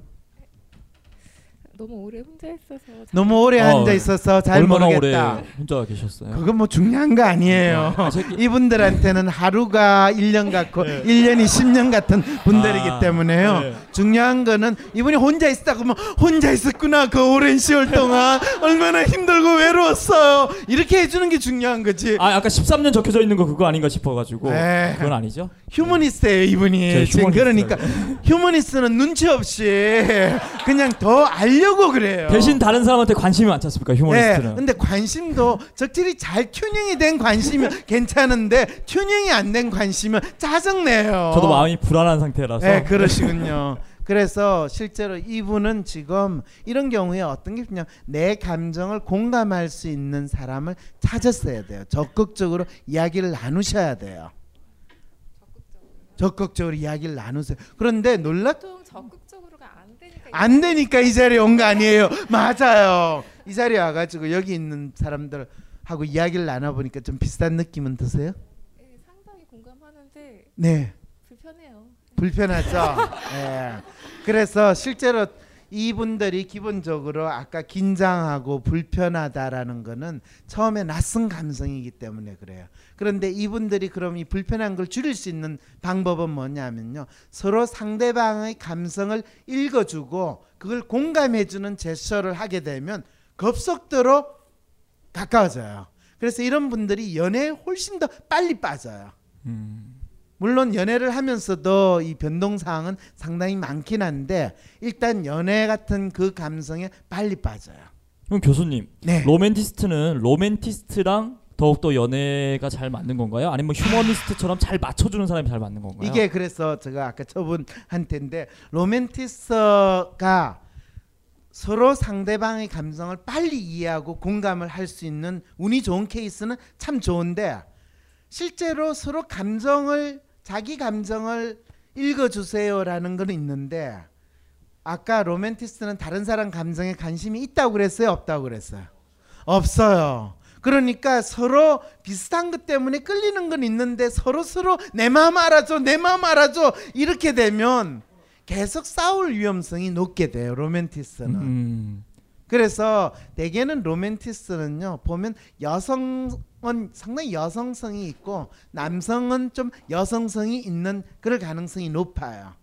그래서 아기자기한 뭔가를 같이 공유하거나 그 이야기를 나누면 훨씬 더 쉽게 서로의 마음을 읽어주는데 그런 게 없으면 사실은 서로 딴 동네를 보면서 내 마음 읽어줘 이렇게 되니까 결국에는 상대방에 대해서 상당히 감정적인 반응이 나오게 되고 그 감정적인 반응의 결말은 상당히 폭력적인 행동이 나오게 돼요. 그래서 상당히 여성적인 분들 로맨티스트 분들은 저렇게 여성적이고 얌전해 보이는데 상당히 욕설을 한다든지 음. 또 신경질을 심하게 부린다든지 이럴 때는 상당히 생각보다 무시무시하다는 느낌이 들어. 저 궁금한 게 있는데요. 네. 안 듣고 계셨어 저분 또. 네, 괜찮아, 괜찮아. 네. 이거 이건 연애고 이제 네. 예. 저 포함해서 로맨티스트들이 어떻게 사는 게 제일 행복. 내가 예, 행복한지 로맨티스트가 잘 살려면요 일단은 거친 환경이나 거친 상황에서 사는 걸 힘들어해요 공주 왕작가거든요 그러니까 비교적 좀 풍족하고 안정적이고 조금 편안한 상황에서 상당히 우아를 떨면서 사는 걸 가장 원해요 그래서 네, 맞는 것 같아요. 아우 처음으로 동의하셨습니다. 오래간만에 처음으로. 고마워요. 예. 그래서 이런 분들은 상당히 본인이 불안하지 않게 살려고 하기 때문에 안정적이어야 한다라는 거에 대해서 상당히 신경을 쓰고 우리 사회에서 안정적으로 살려면 어떻게 해야 되죠?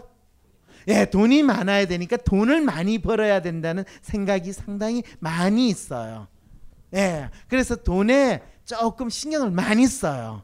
돈 많은 사람을 찾거나 좋아하거나 또 그런 부분에 대해서 충분히 관심을 많이 기울이는데 그래서 이런 분들이 돈을 많이 벌 수 있다는데 혹해가지고 비즈니스를 크게 하려고 한다 하면 망하기 십상이에요.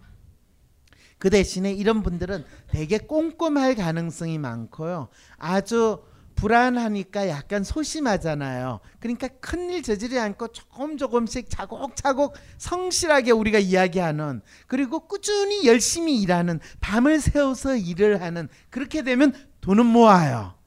아, 네. 네. 열심히 살고 있습니다. 그렇죠. 그런데 그 열심히 모은 거를 본때 있게 쓰겠다. 그러면 안 돼요.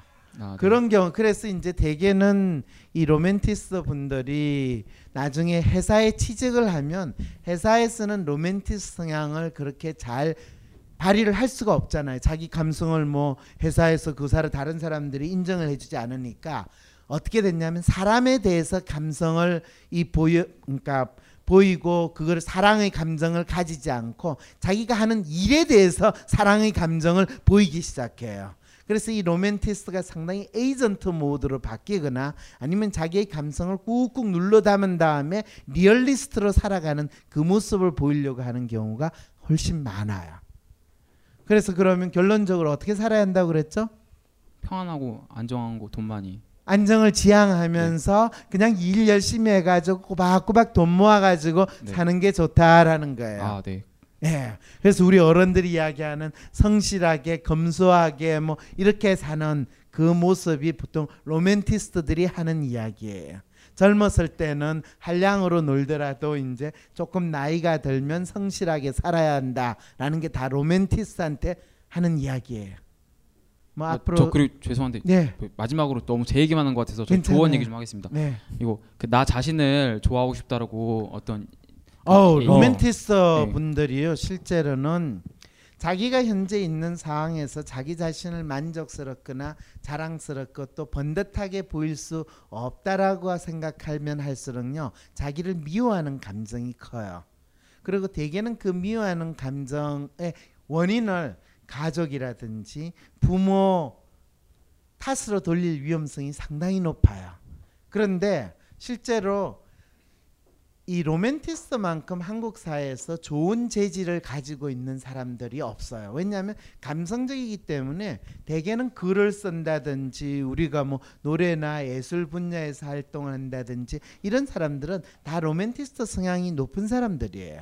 그리고 재주가 많다는 소리를 들어요.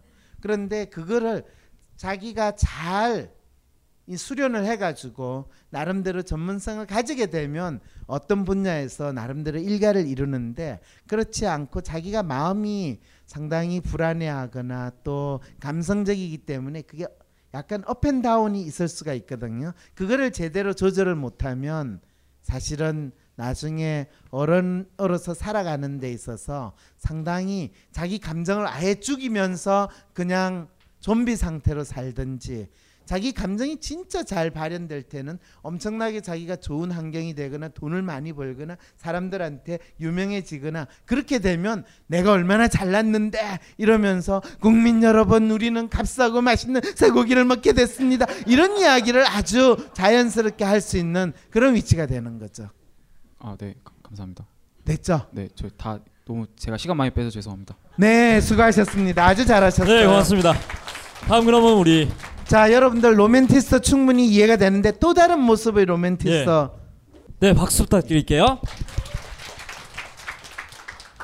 네, 저는 일단 로맨티스트 등 떠밀려서 나왔고요. 다들 아무도 안 나가려 그래서 지금 사람들이 저도 저희도 조가 좀 처음에 좀 서먹서먹하고 좀 처음에 친해, 친해 친해기가 좀 힘들었는데 나중에 얘기하다 보니까 공통점이 많이 나왔고요.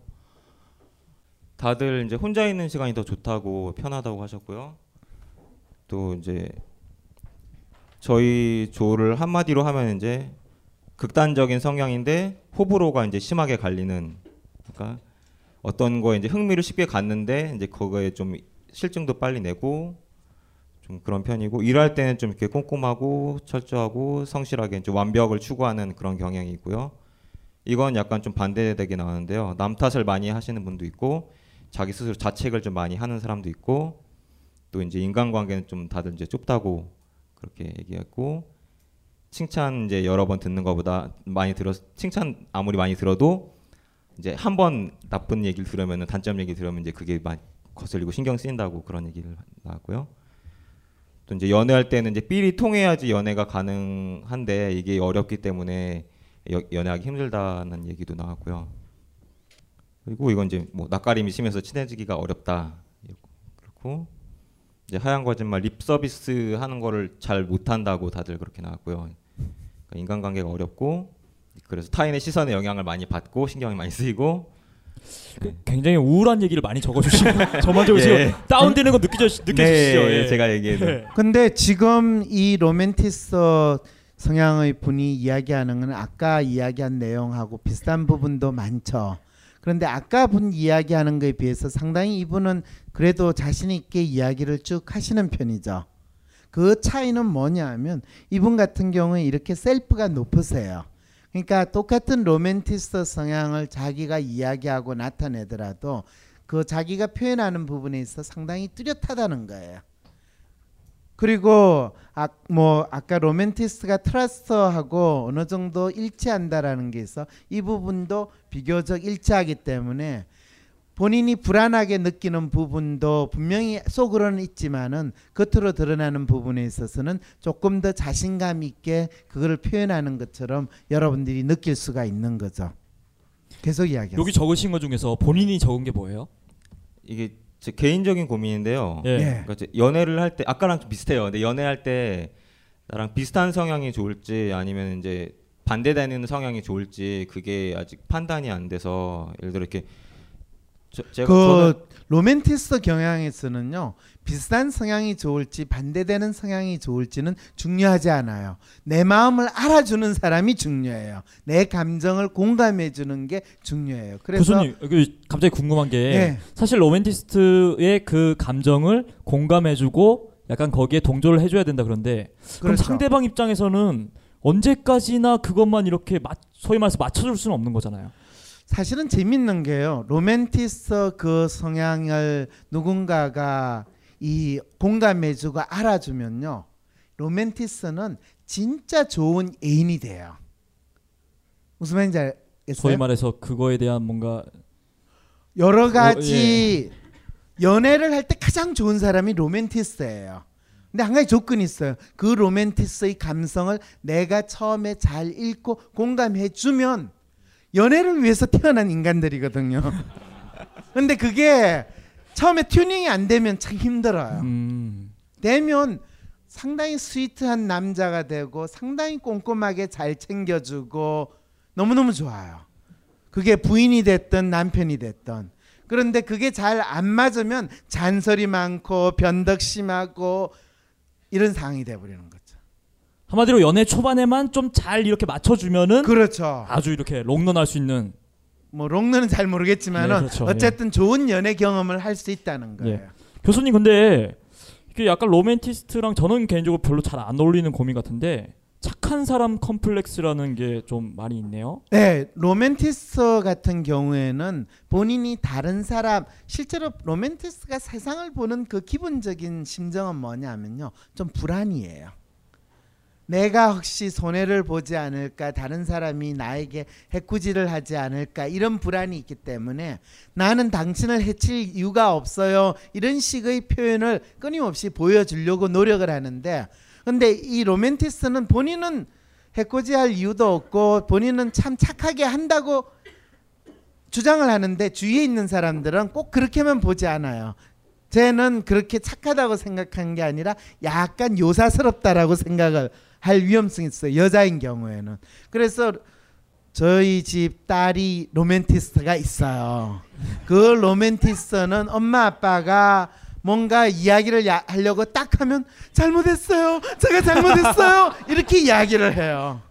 그래서 기본적으로 그 아이한테는 야단을 치면 안 돼요. 로맨티스트한테는 야단을 치면 안 돼요. 대개는 이 자녀 문제로 가지고 상담을 하러 오는데 아이가 공부도 안 하고 엄청나게 신경질 부리고 배째라 하는 정신으로 사는 그런 중고등학교 애가 있으면 거의 8, 90%가 로맨티스트예요. 그런 경우에는 부모들이 아이를 제대로 훈육시키느라고 뭐 매를 든다든지 야단을 치는데 그러면 더 아이가 뻗대요. 그리고 생긴 거는 상당히 곱상하게 생긴 남학생이나 여학생인데 한번 배째라 하고 신경질을 부리면요 감당하기 힘들어요. 되게 학교 안 가겠다고 고등학교 때 뭐 학교 안 가겠다고 집에서 그렇고 신경질 부리고 뭐면서 부모가 너 학교 가지 마 뭐 이렇게 되는 경우에 그러면 아이 진짜 학교 안 가요. 그러다가 나중에 며칠 지나면 본인은 속으로는 엄청 겁이 나는데 본인 스스로가 학교 가려고는 안 해요. 그래서 그럴 때는 엄마가 야단을 칠 게 아니라 진짜 달래고 달래서 학교에 가면 또 가요. 근데 그렇지 않아 가지고 가출을 하는 경우들도 생기고 그래 되면 진짜 인생 너무 복잡해져요. 그래서 로맨티스트 자녀가 있는 부모들은 절, 결코 아이를 야단치지 말라 라고 이야기를 해요. 휴머니스트는요 늘 구박을 받아도 괜찮아요. 뭐 그래도 우리 엄마 아빠잖아요. 이렇게 네. 되는데 전형적으로 강하게 자라는 아이. 뭐 예. 강하게 자란지 아닌지 모르겠는데 어쨌든 구박을 받아도 뭐 별로 그렇게 신경을 안 쓸 수 있어요. 그리고 예. 여기 또 고민이 있는데 나의 무의식적인 행동이 타인에게 상처를 준다고 합니다. 인간 관계가 늘 오래가지 않아요. 결혼을 할 수 있을지. 네. 이런 고민을 로맨티스트 여성분들이 상당히 많이 해요. 그런데 타인에게 상처를 줬다는 거는 신경질을 제려, 신경질을 부렸다는 이야기가 되는 거죠. 그래서 연애가 오래 안 가는데 실제로 본인이 이런 특성이 있다는 걸 알면 이분은 그러면 연애를 또 하려고 하면 잘할 수 있느냐? 로맨티스트 여성분들은요 마음만 먹으면 항상 연애를 해요. 그 대신에 자기 기대 수준을 상당히 낮춰 본인 아니라고요. 네, 그거는 본인이 아니라는 게 아니라 본인 감성을 실제로 잘 표현을 안 했을 가능성이 높아요. 대개는 주위에서 본인에 대해서 상당히 찝쩍거리는 남자가 있어요. 그럴 때는 모른 척하고 그냥 쫓아가거나 그거를 수용을 해주면 연애가 돼요. 그런데 되게 로맨티스트 여성은요 좀 까다로워요. 그래서 처음에 누군가가 나에게 접근하면 상당히 경계를 하면서 피해요. 그래서 요리조리 피하면서 계속 간을 보는 스타일이 되기 때문에 저 사람이 진짜 저 여자가 내한테 마음이 있구나를 이 사실 남자가 금방 포기할 할 위험성이 상당히 높아요. 그럼 포기하고 나면 아닌데 내가 마음이 있었는데 이렇게 속으로 이야기를 하게 되면 아 이거 참 가슴 아픈 일이잖아요. 그래서 처음에 호의를 표하면 그 남자가 나를 꼭 그 사람하고 내가 조금 좋은 관계를 가진다고 해서 내가 당장 결혼해야 되는 거 아니잖아요. 근데 그 부분에 대해서 과도하게 한 번 만났는데 우리 뭐 다음에 언제 결혼 날짜 잡을까요? 이런 식의 심리로 갈 이유가 없거든요. 그래서 그 사람을 내가 조금 알아간다라는 걸 즐겨야 되는데 과도하게 이제 여성분들이 내 마음에 맞는 거를 요청하거나 기대를 많이 하게 되면 남자분들이 특히 요즘 남자분들이 상대방에 대해서 인내심을 발휘하기가 쉽지가 않아요. 그러니까 그래서 이 연애가 중간에 계속 깨진다라는 것 정도는 알면 이제는 연애를 할 때 내가 저 사람 그리고 또 이런 부분이 있어요. 되게 로맨티스트 여성이 연애를 할 때 이 본인은 남자한테 별로 기대는 게 없고 남자가 해주는 거를 별로 그거 하지 않는다라고 말은 하는데 되게 휴머니스트 여성이 기대하는 거에 한 10배 정도를 기대를 해요. 그걸 해야지 정상이라고 생각을 해요. 그러니까 기대 수준이 상당히 달라요. 그리고 로맨티스트 여성은 모든 이벤트를 제대로 잘 하는 거에 대해서 모든 걸 그걸 조금이라도 소홀히 하면 너는 나를 사랑하지 않는 거야 그런 거예요. 아 진짜 여쭤보죠. 이벤트 같은 거 중요시 여기세요? 솔직히. 아 중요시 여기고. 중요시 여기고. 그런데 사랑하는 거하고 이벤트 하는 거하고는 관계가 없어요 사실. 이벤트는 이벤트일 뿐이에요. 이거는 idealist의 생각이에요. 그런데 로맨티스트는 그걸 받아들이기가 힘들어요. 됐죠? 그다음 또 하실 이야기 있으세요? 예 없습니다. 예. 네, 고맙습니다. 예. 그래서 사실은 로맨티스트 분들을 보면 제가 가장 참 멋있고 참 부럽기도 해요. 그런데 이 로맨티스트를 부러워하고 휴머니스트를 부러워하는 사람들이 이제 idealist들인데 이 ideali 근데 여러분 보세요. 금방 지금 발표하신 이 같은 맞이야. 같은 그런데요. 시 전에 발표하신 분이 어떤 분이냐 하면요. 이분이에요. 이분이 왜 조금은 맞고요. 아닌 것도 있고요. 그러는데 본인의 성향이 로맨티스트라고 이야기하지만 로맨티스트, 휴머니스트, idealist가 이 세 가지가 다 있어요. 이분은 아침에 다르고 점심 때 다르고 저녁 때 다르니까 내가 대체 어떻게 되는지 헷갈릴 수 있는 아 교수님께서 아까 그런 말씀하셨잖아요. 우울증의 초기 증상이 지금 딱 이런 상태라는 거. 예, 지금 이분이 사실은 그래서 과연 어디에 해당할 것인가에 대해서 여러 가지 고민을 했는데 가장 큰 차이는 특성은 이분이 셀프가 가장 낮아요. 그러니까 자기에 대해서 이야기를 하기가 상당히 힘들다는 거예요. 그래서 계속 이야기를 하면서 아닌 것 같은데요라고 하고 하니까 과연 이분의 성향이 어떻게 나타날지는 보는데 아까 이야기한 걸 봐서 기본적인 성향은 로맨티스트고 그리고 조금 엉뚱한 느낌도 여러분 약간 드셨죠. 그리고 idealist인 거예요. 그런데 로맨티스트와 idealist가 간절히 바라는 됐으면 좋겠다는 모습이 휴머니스트예요. 근데 휴머니스트는 아니거든요. 그러니까 이제 본인을 조금 파악하면 휴머니스트는 떨어지고 로맨티스트나 idealist가 높아지는데 idealist가 되기가 힘든 게 지금 self가 너무 떨어져 있어요.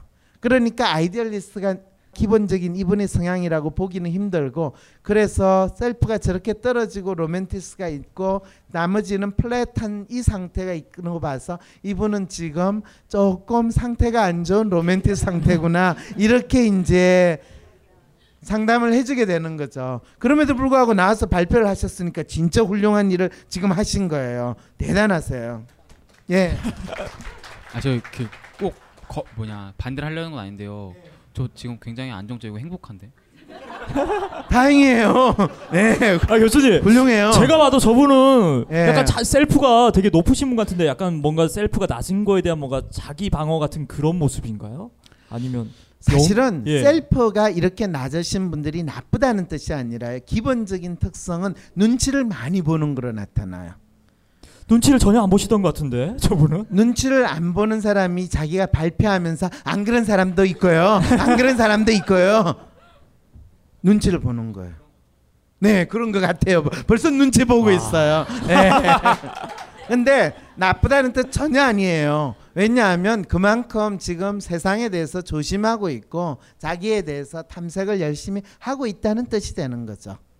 자, 그러면 그 다음에 저쪽 이 뒤쪽에 계시는 분들은 전반적으로 좀 진지하세요. 네, 아 네.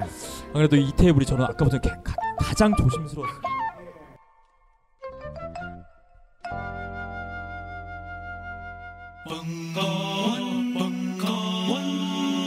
벙커원 라디오